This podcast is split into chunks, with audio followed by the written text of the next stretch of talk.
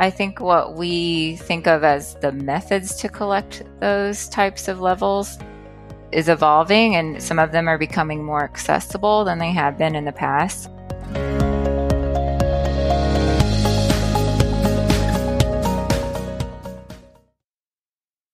Are you running correlation analysis in your outcomes measures and program evaluation? Are you having conversations with your colleagues, as listener Natalie Goldberg is, about how access to practice data is potentially redefining how we think about Moore's outcomes at levels 5, 6, and 7? In part one of this part two series of conversations with Katie Lucero, PhD, Vice President, Audience Analytics Outcomes and Insights at Medscape, we began to open up the black box that houses the relationship between self efficacy, commitment to change, and intent to change.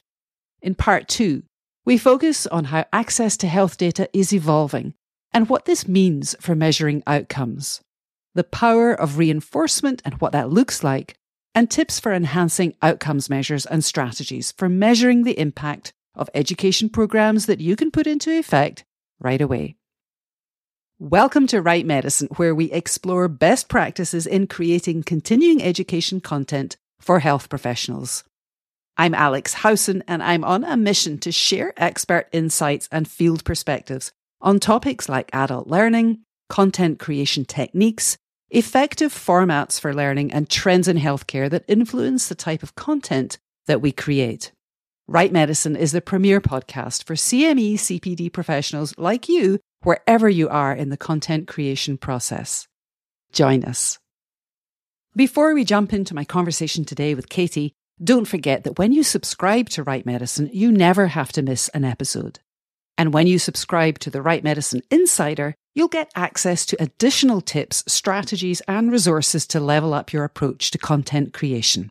You can subscribe to the podcast on Apple Podcasts or Spotify, and sign up for my newsletter via the link in the show notes, where you will also find information about Write Medicine's Black Friday sale.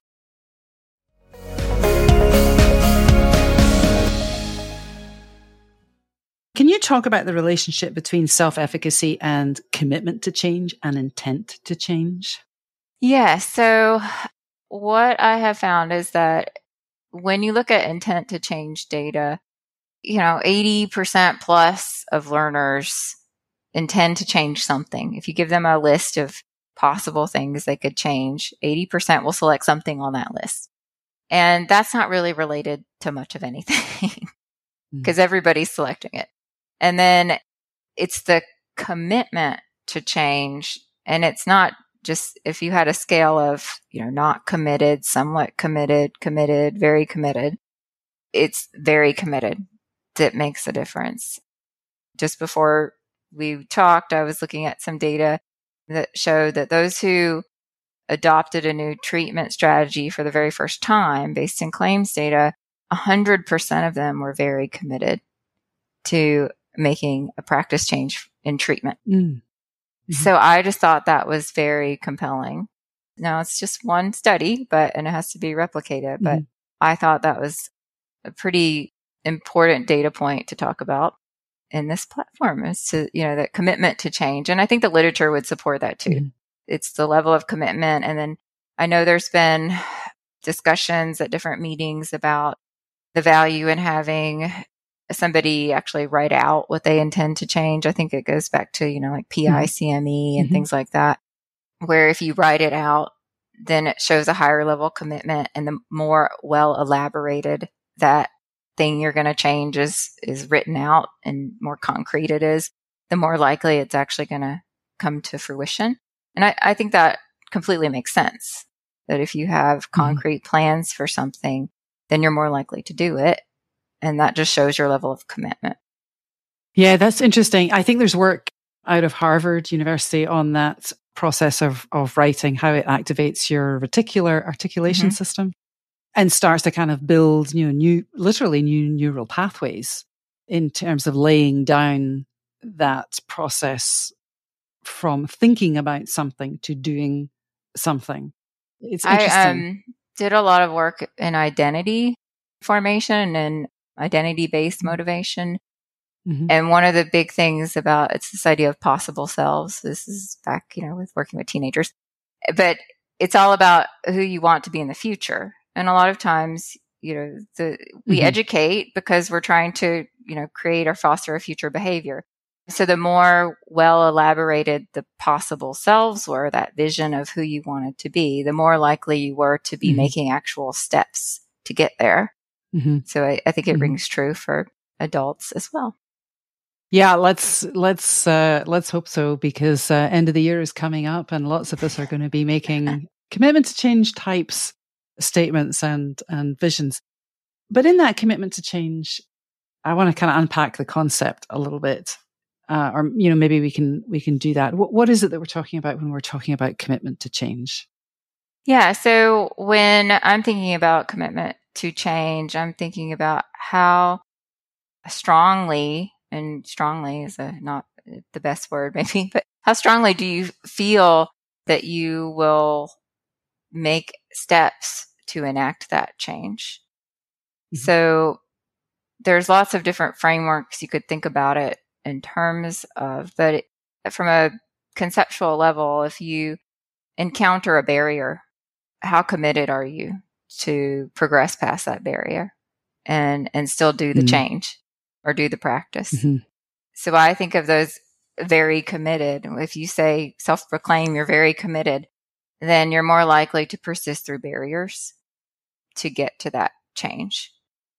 Yeah, that's really interesting. I actually worked on a project with uh, ACCC and ASCO a couple of years ago on clinical trial site self assessments in relation to clinical trial participation and also, you know, addressing implicit bias and increasing patient participation in clinical trials.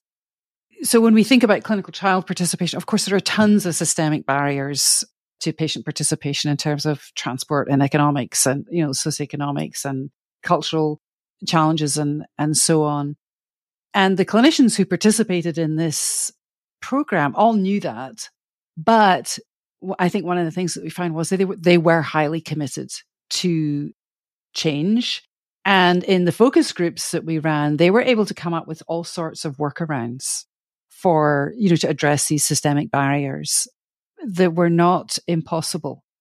You know, they were small changes that they could make to their system to address systemic barriers that one might assume if they'd been less committed, they would simply see as, yeah, we're never going to change that. That's just out with our control. So it's kind of interesting. I just, I was just reflecting on that as you were kind of speaking.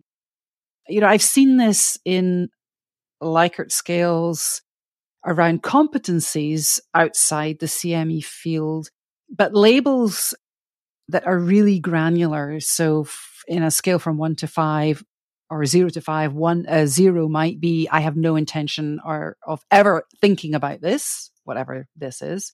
Whereas five is, yeah, I've already implemented X, Y, and Z. That shows you how committed I am to change do you ever play around with that level of granularity in in labels? I haven't done that. I mean, there is an opportunity to do that here uh, at Medscape, but I haven't played with the the labels. I have looked at mm. Use of like binary choices, like a yes no mm-hmm.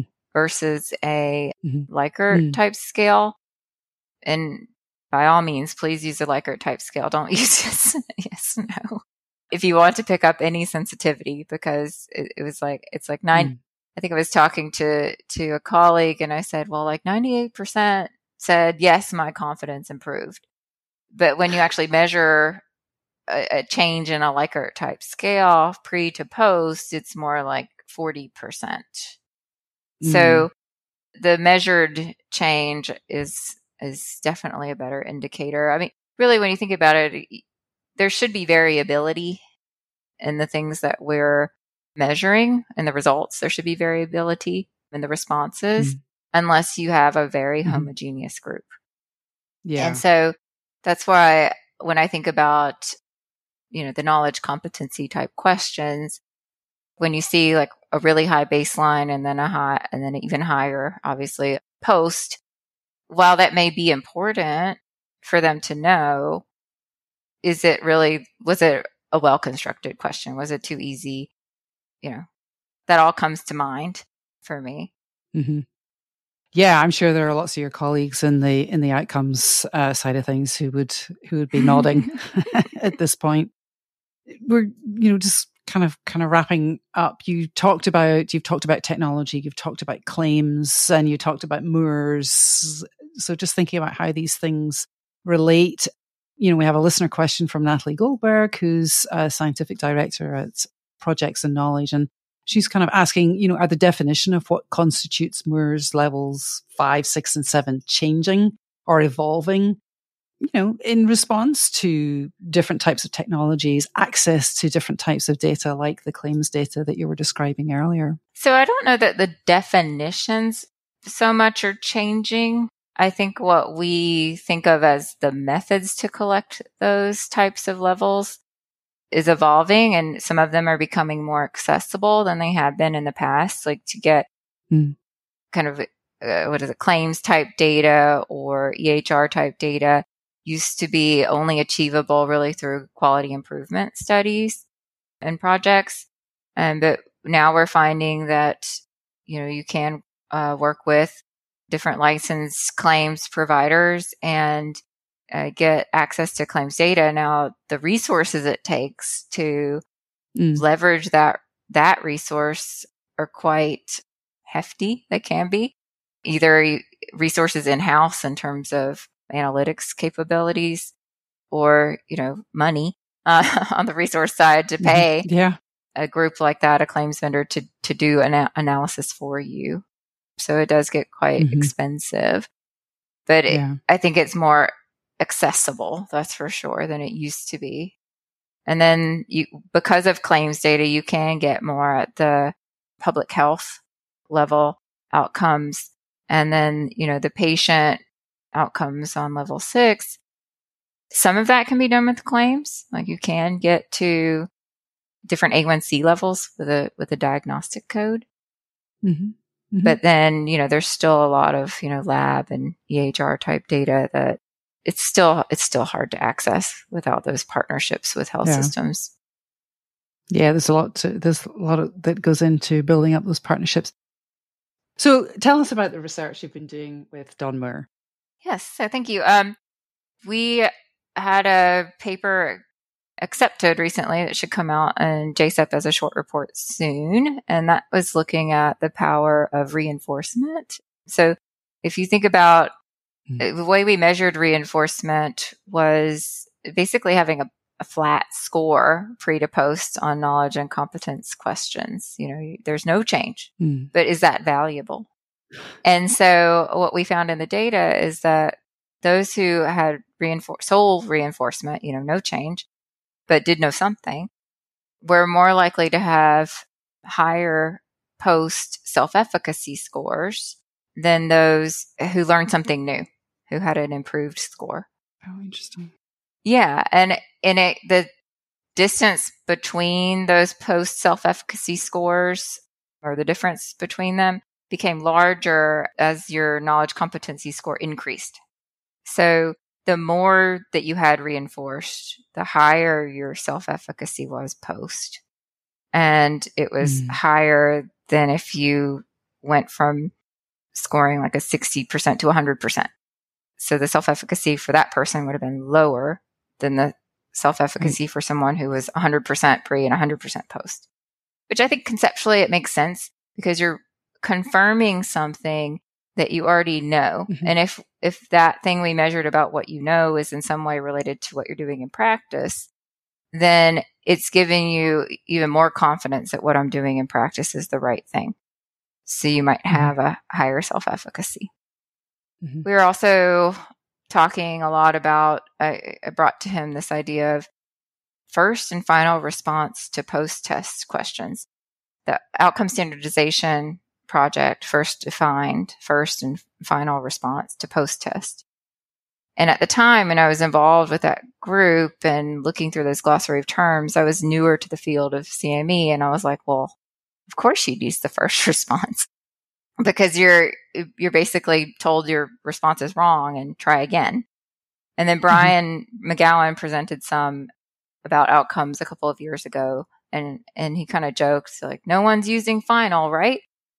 So then it started, I started thinking about it and I was like, well, if there are, if we are seeing use of final, what is that really telling us? You know, that final response to post test. So then I started looking at our final response to post test data and its correlation mm-hmm. with other things and Moore's levels and self efficacy. Mm-hmm. And it's, it's really not correlated with anything because, you know, 100% of the people are scoring 75% or higher, at least in our case, because you have to have a 75% score to get your credit. Mm-hmm. And so that also reflects back on just what do you do when you have really high baselines and high high post scores and there's not a lot of variability in your learners responses to those questions mm-hmm. and i think there's there could be value in in showing that those scores are high and it's meaningful for practice if you actually correlate it with other things and not just mm-hmm. take the scores but if you correlate with other things and you find it's not meaningful for practice then that just tells us that we shouldn't, you know, test on that information. It's not really a valuable thing to mm-hmm. measure because it's not correlated with things that are important for eventual practice. Mm-hmm. Katie, what's your sense of how much correlation people are doing in this field? When I look at things that are available publicly, there I do see one other provider who who regularly is looking at confidence and knowledge competence questions. And so, like, which mm-hmm. questions mm-hmm. are correlated with changes in confidence? That's the only one I've seen. So I don't think it's happening very often. I know there's, there are some movements around discriminant validity and things of that nature. There was a session that I think Jason and Jim Morgante had at the Alliance. Oh, yes. Yeah about discriminant validity, but it, it it's not always practical to do that. Mm-hmm.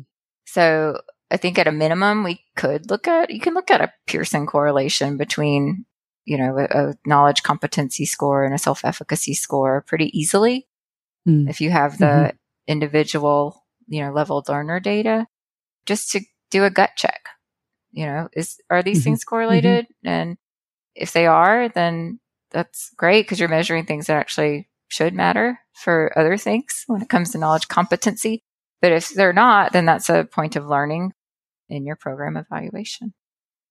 And yeah, thank you for that. I appreciate that. And I, I think I'm not sure if that uh, presentation by Jason Olivieri and Jim Morgante Morgante is publicly available, but if it is, I'll put a link to the in the show notes so just to kind of you know wrap up on that practical question of you know you you've talked about resources and uh, and uh, you know capability and staffing and that obviously makes a huge difference in terms of how providers can you know structure their outcomes uh, their approach to outcomes measurement what are some kind of steps that educators or planners can take to you know, use the resources that they do have access to to kind of better measure outcomes and the impact of their their education programs. Yes. So, you know, no matter your level of resources, I think the the self-efficacy question is something that is e- easily implementable. And then if you're going to do that, I would say if you have programs that are of similar topics, then ask the same one and every one and you don't have to come up with a new one every time. And then it also lends itself to better aggregation if you're trying to look at outcomes of, across several programs. Mm-hmm. And then, uh, you know, that commitment to change element, don't just ask about do you intend to change your practice, but ask how mm-hmm. committed you are to to mm-hmm. those uh, mm-hmm. changes that you intend to make. The you know stepping back and really thinking about the, what I call the theory of change. So, what do you believe needs to happen to get mm-hmm. the overarching outcome in place. It's like map it out mm-hmm. and think about ways to measure yeah. those things along the way to better inform your outcomes study. At a basic level, when I was at CDC, I learned a lot about logic modeling. Right. Yeah. I was just thinking it takes us back yes, to public health, yes. right? You know, and, and those tortuous maps, but they're really useful. They can be. Yes, absolutely. They can be very useful. I know when I started at Medscape and started talking about theory of change, everybody looked at me like I was crazy. But, but I think now we're, we're getting there with it resonating. Yeah. But mm-hmm. if you just take that opportunity in the beginning to really think about that, it helps you un- identify key areas to measure. And there's mm-hmm. a, a, plethora of research out there, you know, to, to look up ways to measure things. 100%. There's also the, you know, I talked about qualitative. So you open, mm-hmm. ask open-ended questions. It's better to have the data and mm-hmm. not have time to look for it through it than to not have it. Mm-hmm. And, you know, I was thinking as we were talking about the elaboration of behavior change or intended changes, maybe there's something to analyzing how long someone's response is. Maybe that in and of itself could be an indicator of commitment to change if your response is long. Yeah, in, in response to an open ended yeah. question. Yeah, no, that's interesting because well, that's probably a whole other conversation. But but when you do look at, you know, if a if a provider is collecting responses to open ended questions and they, you know, they share the raw data in an Excel spreadsheet, mm-hmm. let's just say, you know, very often you do see that mix of just kind of one liners mixed in with, okay, there's a whole paragraph here. And maybe there's half a dozen paragraphs in a hundred responses. Yeah. That's interesting. And I hadn't really thought about it in terms of that shows a degree of commitment. It does. It does. Right? Or you just like to write. or you just like to write, yeah. Or it, or it's cathartic because you know the other thing that you see when you're doing qualitative kind of interviews is that, you know, sometimes health professionals, they have no other place to put their stuff. And, and part of the motivation of participating in a qualitative interview is sometimes they have yeah. a lot to get off their chest. so that's, that's interesting too. But that also is a measure of commitment to some extent. What are you seeing in the future that excites you in terms of outcomes? Where's the field moving? Get your crystal ball out. Uh, yeah, what excites me? Um, so obviously the, the plethora, plethora of data is always something that excites me, you know, from, from the perspective of being able to have access to claims data.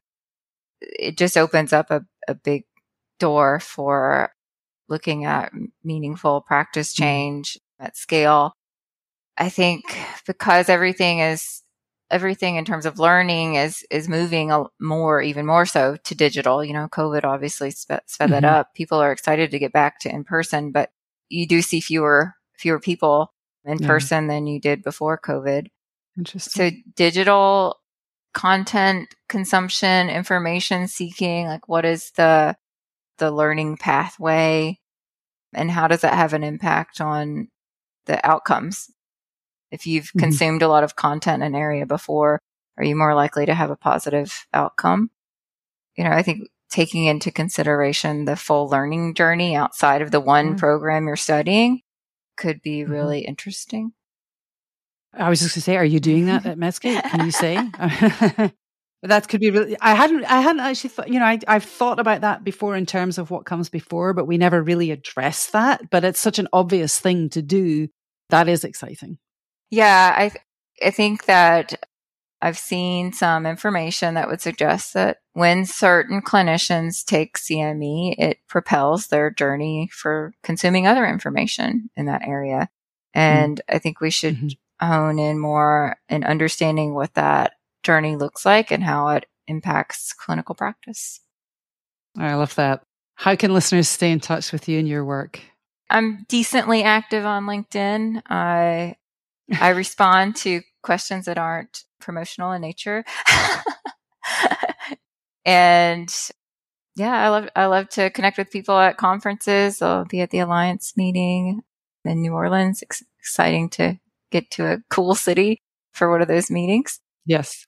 But yeah, I'm out there on the interwebs. LinkedIn is generally where you can find me from a professional perspective.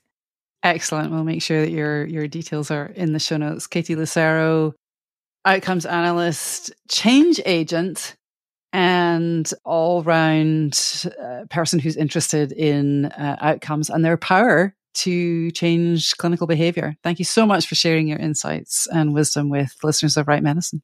Thanks, Alex. Thanks for having me. You are so welcome.